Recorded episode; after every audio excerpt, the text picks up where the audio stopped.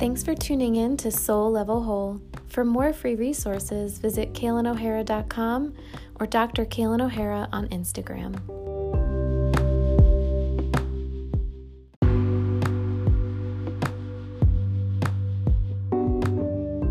Hi, and welcome to Soul Level Whole. If you are listening to this in real time, head over to CailinO'Hara.com as my Roadmap to Your Soul program is now open for enrollment until April 3rd.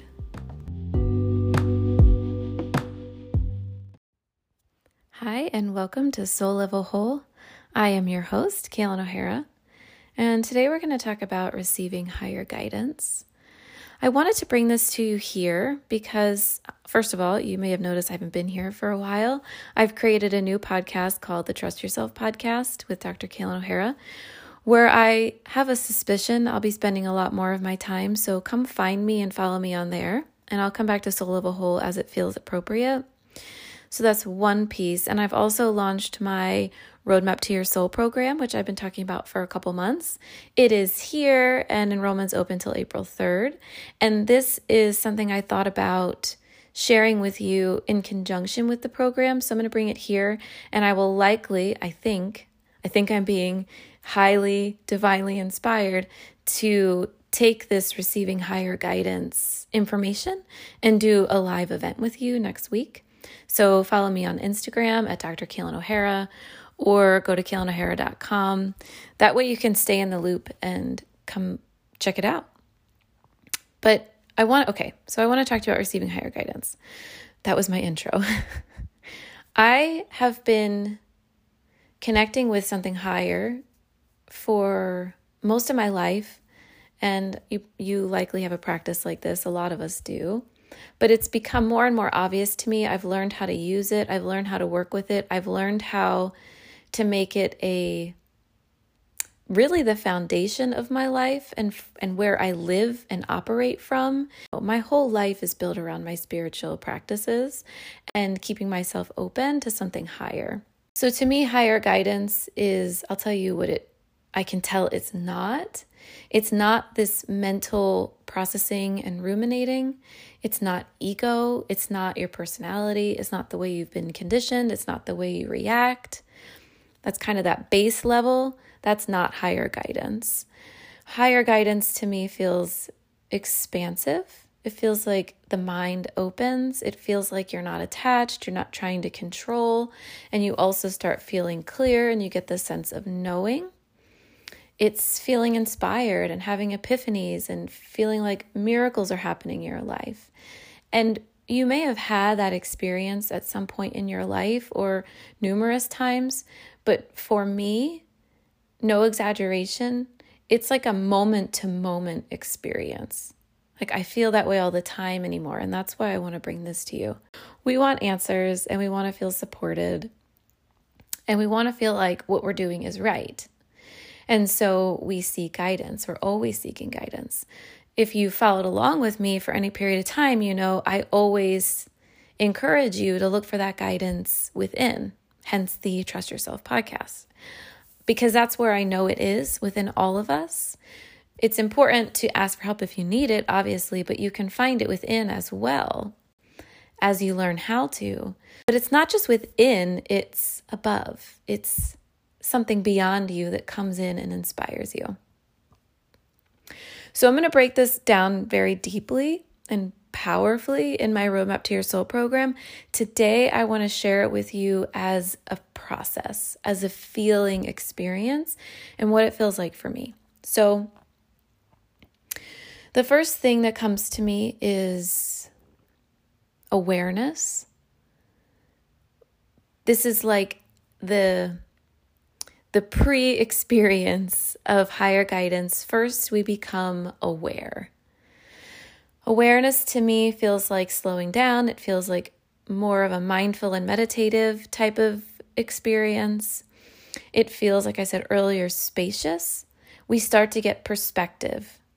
We start to detach a little bit. We become more objective and more observing to me I like I usually describe it as like I lean back a little bit. I become really aware of what's going on around me and I feel steady in myself, in my body, in my mind. This is something I've cultivated over years of practice with meditation. So I think that's why it feels that way for me. Some people will say they feel grounded, centered, balanced, peaceful. It's just this feeling of becoming fully present, fully aware, fully secure within yourself, and you're not spinning anymore. You start to feel peaceful. So, like I said, meditation is one of the ways that I've learned how to do that. And I have a lot of meditations here on this podcast.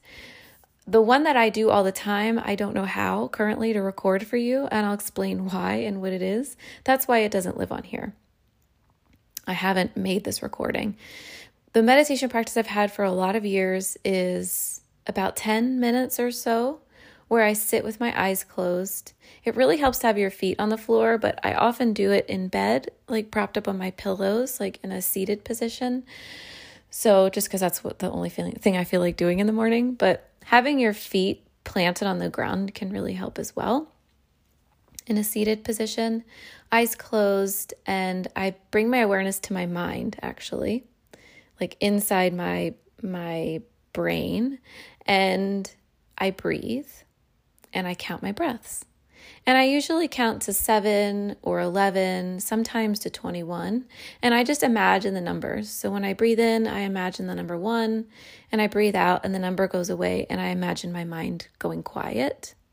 And as I practice that and keep coming back to it and start my numbers over, so if I get to seven, I'll go back to one or whatever it is, eventually I start really becoming aware of the quietness between the numbers and between my breaths. And eventually I start to feel really present and really clear. And in doing that, I've learned how to cultivate a lot of presence and awareness. So that's a practice that really helps me. But anyway, awareness, breathing, slowing down, not being reactive. It's like you take a pause, you put your foot on the brake, everything stops spinning, and you let things come into view. That makes you receptive. So, awareness can cultivate that receptivity because you've slowed down unnecessary momentum, and it's like your mind can then open. So, you can see a bigger picture. You're tapped into a higher knowing. You're not attached to things like you were, and you're not caught up in them. You've taken a step back, and now you are more receptive. To me, it also feels like expansiveness and this feeling of allowing, like, oh, I'm no longer attached. I can see things differently. And I'm available to know something that I don't currently know. So, when we start to enter that place of awareness and receptivity and openness and expansiveness, which is, I think, why people so often talk about meditation as a gateway to this, but you can do this without the standard meditative practice. It's a, like I may have said earlier, it's a, it's a moment to moment experience. So then we ask, we are aware, we are receptive, and then we're like, hey, there's this thing that I want. There's this thing that I want to change. There's this thing that I want for myself.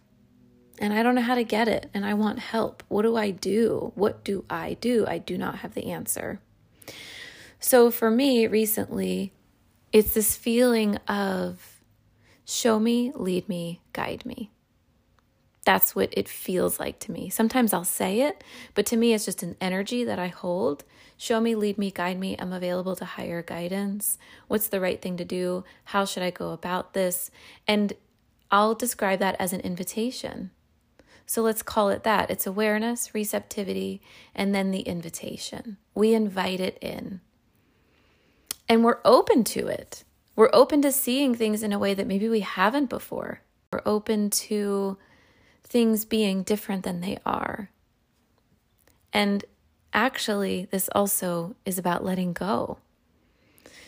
I think my life is a lot about leaning back, letting go, and letting things organize themselves in a higher, greater way, while I'm also very clear about what it is that I want. So, when you become aware and receptive, you also are it's it's clearer to you what it is that you actually want for yourself. And then you can ask for it. You know, so an example would be hey, this thing's going on in my life. I have no idea what to do with it. It's overwhelming me, it's stressing me out. I don't know what to do. I don't know what to do. I don't know what to do. Lean back, breathe, relax, become aware, open your mind, expand, ask, show me, lead me, guide me. What do I do about this? And then be prepared for things to change. Be prepared for things to take on a different shape. Let things reorganize themselves on your behalf. That to me is my daily life. I just summing it up like that. So, the higher guidance that comes through, however you want to think about that, what I have learned about it is that it wants to help. It's eager for you to ask. And there is something that an intuitive astrologer I, I heard recently say was there's nothing being withheld from you. There's nothing being withheld from you. It's more about you being open to things changing so you can have what it is that you want, to you changing, to your life changing, to the circumstances of your life changing. So, are you available to that? Are you available to receiving higher guidance, to opening your mind, to seeing things differently, to letting yourself be guided, to letting go, to having things fall away so something better can come in. It's really about accepting and embracing change, transition, and evolution. So, a new perspective and letting go and opening your heart and mind, that to me really is the work while we practice staying aligned with who we really are and what we really want. It can show up in your life in so many different ways signs, signals, synchronicities. I used to really attach myself to all these things like, oh, this just happened and I got this sign, and what does this sign mean? I'm going to Google it and go down the rabbit hole. And now I'm just like, oh, look, there's a sign. How sweet.